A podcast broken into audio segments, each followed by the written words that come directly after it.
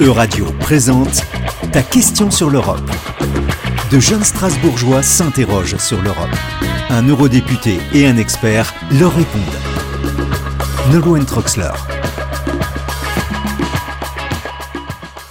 Bienvenue à tous sur Ta question sur l'Europe, votre rendez-vous dédié aux questions européennes qui occupent l'esprit des jeunes. À l'approche des élections européennes de 2024, nous partons à la rencontre de jeunes pour leur donner la parole en 5 questions sur l'Europe. Aujourd'hui, nous accueillons Perrine Bosser pour sa question sur l'Europe qui porte sur la citoyenneté européenne. Bonjour Perrine. Bonjour, je m'appelle Perrine, j'ai 22 ans. Je suis étudiante euh, à l'ESIA Plouzané à Brest, dans le Finistère. J'ai euh, deux petites questions. Qu'est-ce que c'est qu'être un citoyen euh, européen aujourd'hui?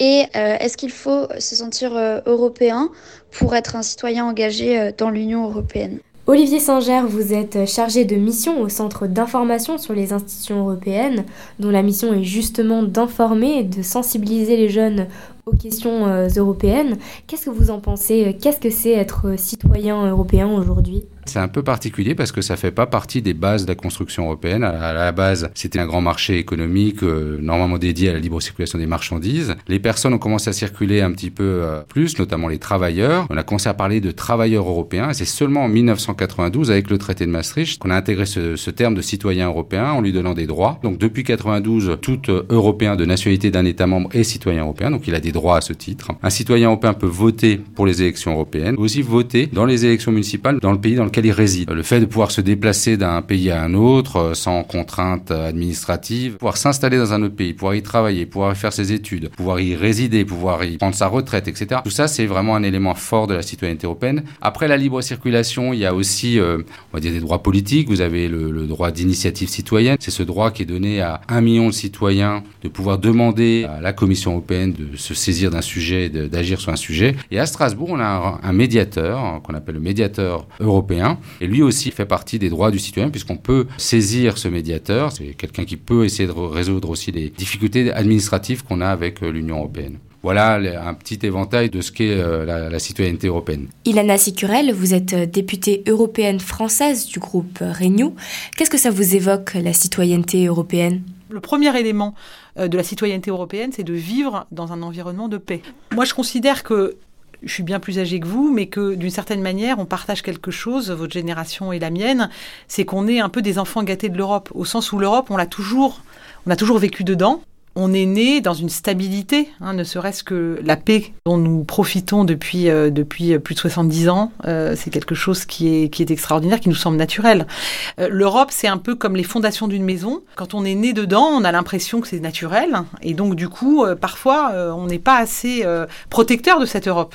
Mais le jour où les fondations eh bien, sont remises en cause, c'est toute la maison qui tombe. Et moi, dans mon engagement européen, il y a l'expérience du Brexit pour moi, ça a été un véritable, choc de se dire, euh, mais attention, l'Europe n'est pas forcément éternelle. Olivier Singer, c'est important aujourd'hui de se sentir européen pour être un citoyen engagé dans l'Union européenne On rencontre beaucoup de jeunes actuellement, donc on fait des actions de sensibilisation aux élections, donc leur expliquer qu'est-ce que c'est que l'Union européenne, pourquoi voter, etc. Et une de nos questions, c'est vous sentez-vous citoyen européen? Il y en a toujours un tiers qui vont vous dire non ou je ne sais pas. Même dans une région comme Strasbourg, il y a des gens qui n'ont pas ce ressenti de se sentir citoyen européen alors qu'ils passent la frontière, qu'ils voient tous les avantages que peuvent peut-être leur procurer le fait d'être euh, européen. Le fait de ne pas se sentir citoyen européen, c'est aussi parce que l'Union européenne est des fois loin, on voit pas trop ce qu'elle fait, c'est très politique donc nous, on est dans l'idée qu'il faut déjà savoir ce que c'est pour déjà se dire ah, finalement c'est quand même bien, il y a quand même des choses qui m'intéressent. Aujourd'hui, il est question dans les débats de renforcer l'éducation à la citoyenneté euh, européenne. En novembre dernier s'est tenue une réunion interparlementaire, c'est-à-dire que les institutions européennes se sont entretenues avec les gouvernements nationaux pour réfléchir à un moyen d'harmoniser les programmes scolaires à ce sujet. Ilana Sicurel, vous étiez présente.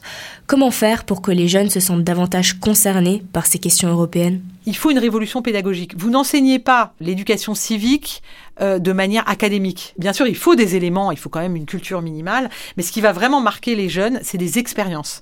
Donc je pense qu'il faut, sur le plan pédagogique, bah, transformer la classe comme si c'était un, un hémicycle européen, avec des votes, avec euh, faire venir les jeunes dans les lieux où la politique se fait et se construit, euh, et avoir aussi la valorisation de l'engagement.